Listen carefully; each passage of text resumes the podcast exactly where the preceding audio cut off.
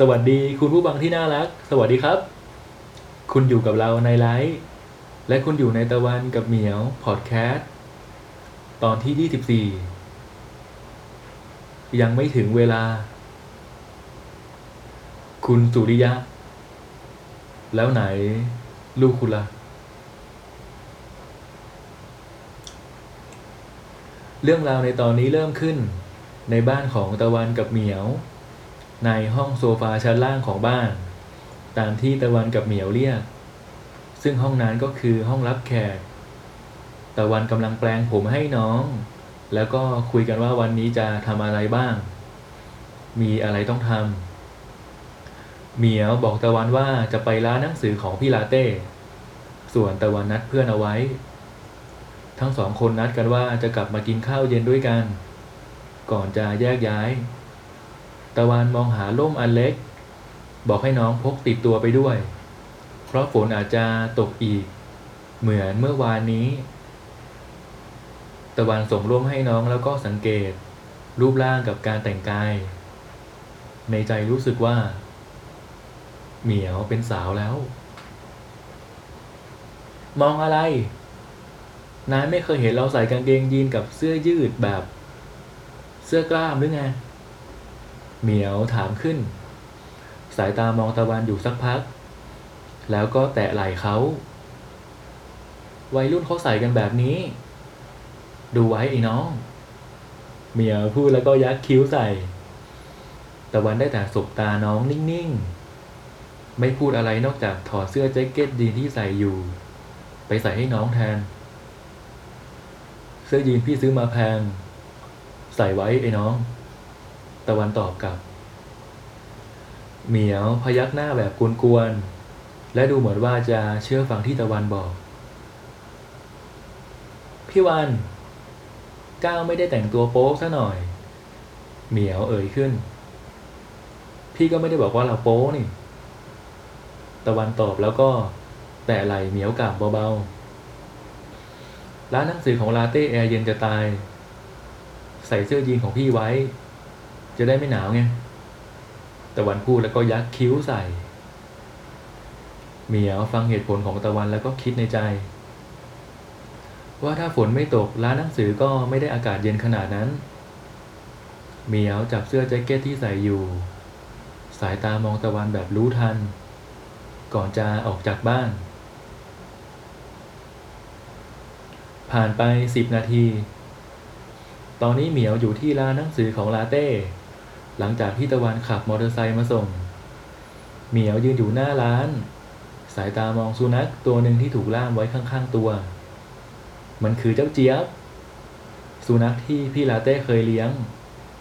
แม้ว่าตอนนี้เจ้าของจะไม่ใช่พี่ลาเต้แล้วก็ตามเหมียวรูปหัวเจ้าเจี๊ยบเล่นอย่างเอ็นดู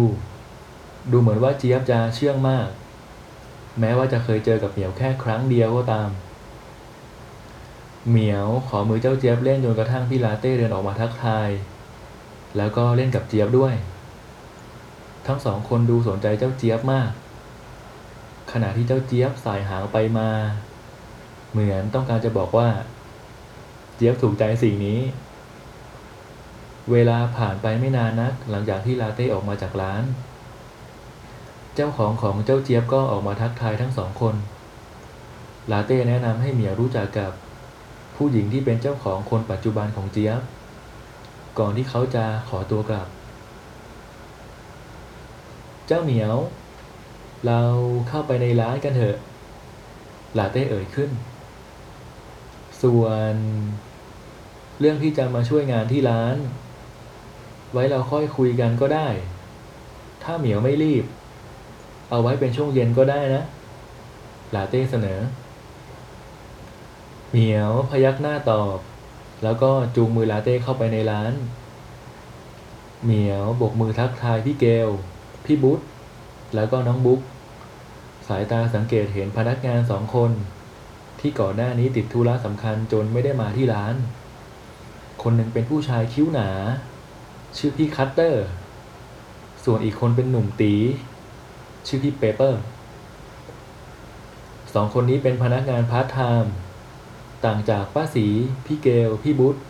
ท ที่เป็นพนักงานประจำดูเหมือนว่าวันนี้พนักงานในร้านจะอยู่กันเกือบครบทุกคนขาดก็แต่ป้าศรีกับพนักงานพาร์ทไทม์อีกคนนึงเหมียวมองไปรอบๆแล้วเข้ามายืนข้างๆลาเต้ด้านหลังเคาน์เตอร์พี่ลาเต้เหมียวเอ่ยขึ้น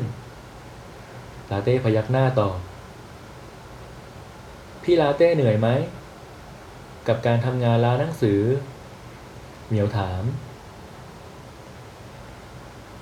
ถ้าถามว่าเหนื่อยไหมมันก็เหนื่อยนะเพราะว่าต้องยืนทั้งวันหลังจากปิดร้านก็ต้องคิดยอดขายประจำวันมันมีเรื่องของการคำนวณเข้ามาเกี่ยวข้องตอนหนังสือเข้ามาก็ต้องใช้แรงหน่อยเพราะต้องเช็คยอดแล้วก็จัดวางบนชั้นให้ตรงตามหมวดหมู่แล้วก็เรื่องความสะอาดหลังจากปิดร้านก็ต้องกวาดแล้วก็ถูพื้นลาเต้พูดจบแล้วก็สบตาเหมียวเหมือนกับว่าอยากจะเล่าต่อเหมียวก็เลยบอกให้ลาเต้เล่าต่อเอาจริงๆมันมีงานอีกหลายส่วนเลยเพราะร้านหนังสือใหญ่แล้วก็มี2ชั้นฉะนั้นหนังสือที่ได้รับความนิยมมากๆจะจัดวางไว้ชั้นล่างส่วนหนังสือที่ได้รับความนิยมรองลงมาหรือหนังสือที่มีความเป็นเฉพาะกลุ่มมากๆจะจัดวางไว้บนชั้น2แล้วก็ร้านจะมีลูกค้าประจำที่รับหนังสือพิมพ์อยู่ในละแวกใกล้ๆนี้ในช่วงที่คัตเตอร์กับเปเปอร์ไม่อยู่ก็แทบจะไม่ได้ส่งหนังสือพิมพ์เลยแล้วก็นะปัจจุบันจะมีเรื่องของการสั่งสินค้าออนไลน์ทางร้านก็กำลังปรับปรุงในส่วนนี้อยู่แล้วก็ในห้องพนักงานบนชั้น2ของร้านพนักงานประจำสามารถพักหรือว่าค้างที่นี่ได้เลยถ้าจำเป็นเพราะว่าห้องนั้นแต่แรกเป็นห้องของผู้จัดการแต่ปัจจุบันปรับปรุงพื้นที่แล้วก็เพิ่มอุปกรณ์อำนวยความสะดวกให้มากขึ้นลาเต้พูดจบแล้วมองน้องด้วยสีหน้าสบายใจจากนั้นไม่นานก็มีลูกค้านำสินค้ามาคิดเงินเหมียวก็เลยแยกตัวออกมาจากลาเต้ก่อนในใจคิดว่าพี่ลาเต้คงอยากได้คนมาช่วยงานที่ร้านมากแน่ๆเหมียวมองดูนาฬิกาบนจอโทรศัพท์เวลาในตอนนี้ประมาณบ่าย 2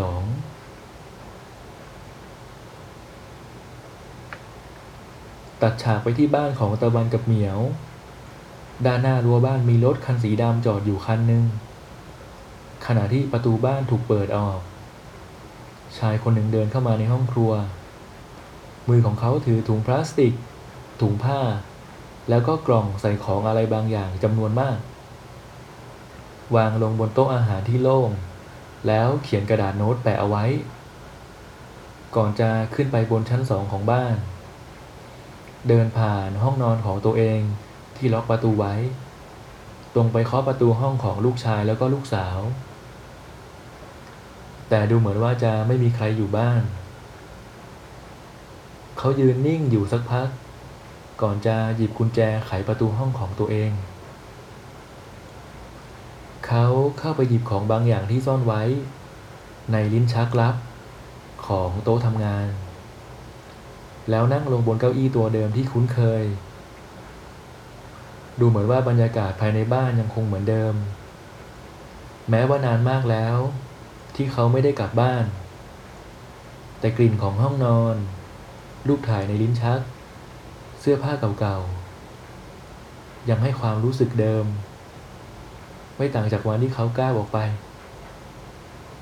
เสียดายก็แต่การกลับมาครั้งนี้กระทันหันและเวลาก็มีจำกัดเสียดายก็แต่ลูกชายกับลูกสาวไม่อยู่บ้านเสียดายที่ไม่ได้เจอกัน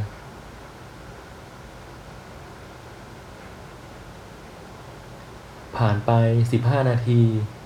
ที่รถคันสีดำจอดอยู่หน้าบ้านของตะวันกับเหมียวชายคนนั้นกลับมาที่รถพร้อมกับสิ่งที่เขาต้องการประตูข้างคนขับถูกเปิดออกเขาเข้ามานั่งแล้วบอกคนขับรถว่าไปกันได้แล้วประธานโทษนะครับ ไม่ทราบว่าผมเป็นคนขับรถให้คุณตั้งแต่เมื่อไหร่คนขับรถเอ่ยขึ้นว่าแต่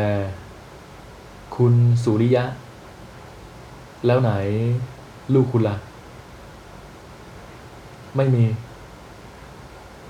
มีใครอยู่บ้านโอ้เสียใจด้วยนะที่ไม่ได้เจอลูกอะไม่เป็นไรมันคง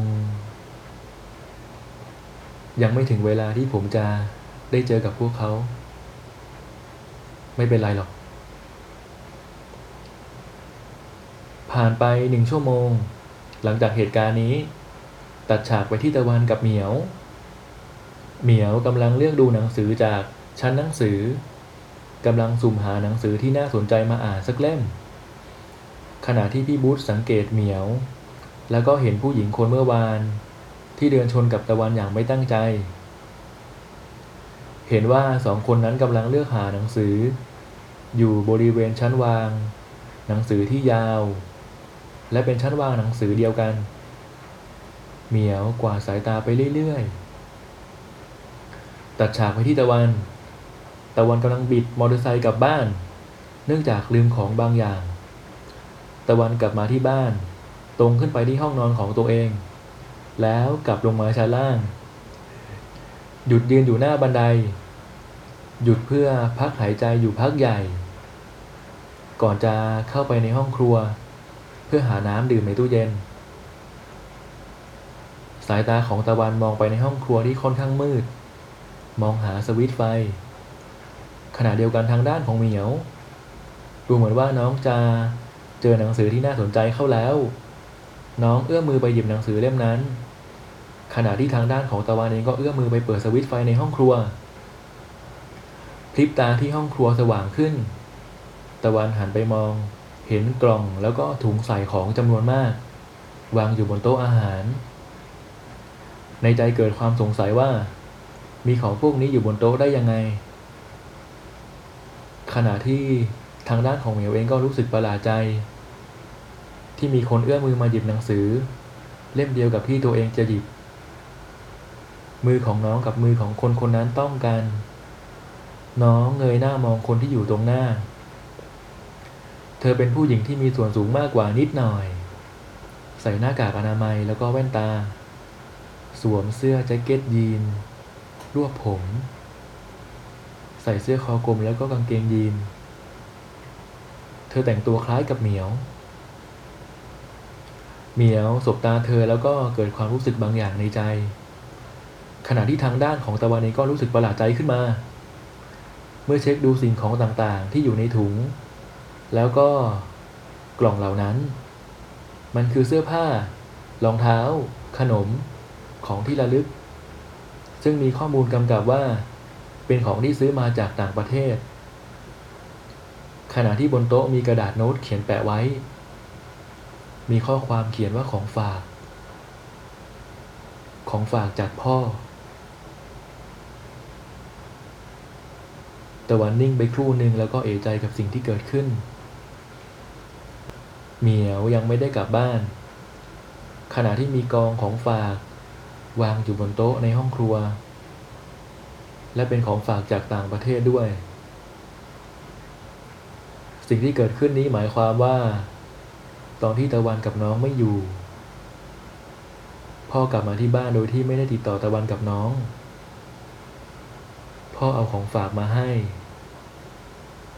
และตอนนี้พ่อไม่ได้อยู่ในบ้านแล้วตะวันได้แต่ยืนนิ่งๆหัวใจเต้นแรงกับสิ่งที่เกิดขึ้นมันทั้งรวดเร็วแล้วก็กระทันหันตอนนี้ตะวันรู้สึกดีใจที่พ่อกลับมาขณะเดียวกันก็โกรธตัวเองหากว่ากลับมาที่บ้านเร็วกว่านี้หรือถ้าหากวันนี้ไม่มีธุระให้ต้องออกไปข้างนอกตะวันอาจจะได้เจอกับพ่อและที่สำคัญที่สุดน้องเองก็จะได้เจอกับพ่อตะวันหยิบถุงของฝากขึ้นมาจับไว้แน่นมือตะวันสั่นไปหมดสายตามองสิ่งที่ถืออยู่ในมือ แล้วน้ำตาก็ค่อยๆล้นออกมาน้ำตาของความตื่นเต้นโกรธแล้วก็เสียใจ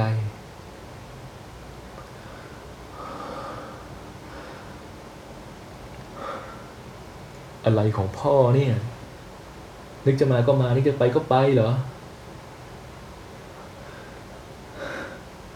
แบบนี้น้องก็ไม่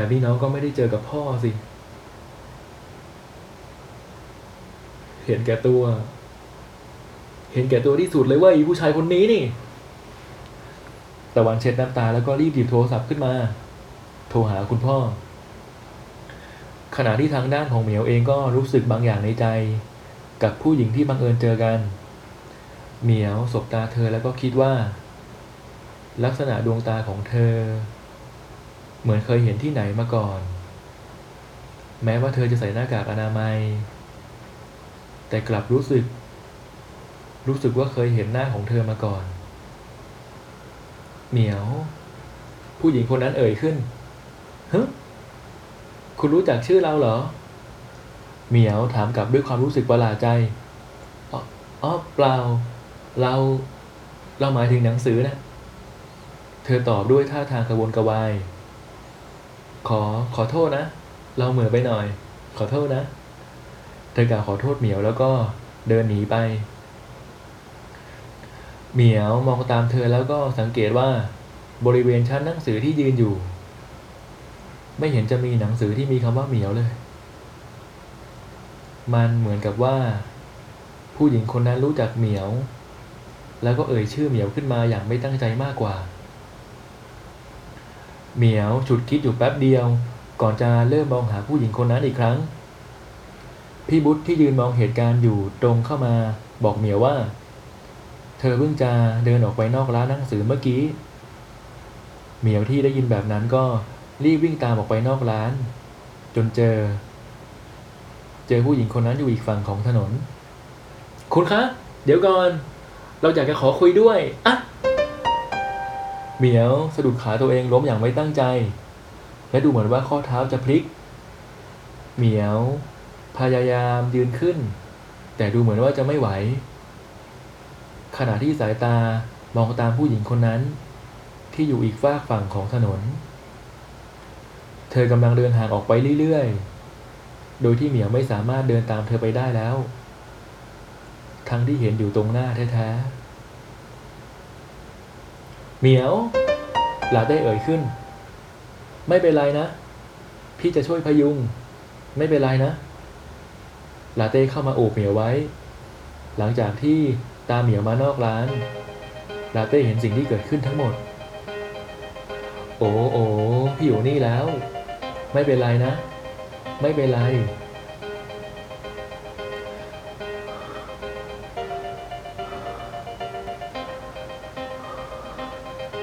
พี่ลาเต้ก้าวเจ็บมากเจ็บมากๆเลย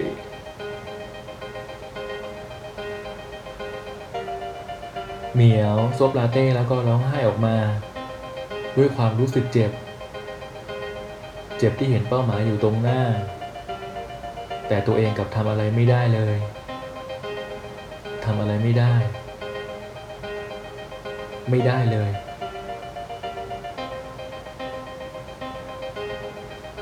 ตะวันกับเหมียวพอดแคสต์จบซีซั่น1ในตอนที่24ยังไม่ถึงเวลา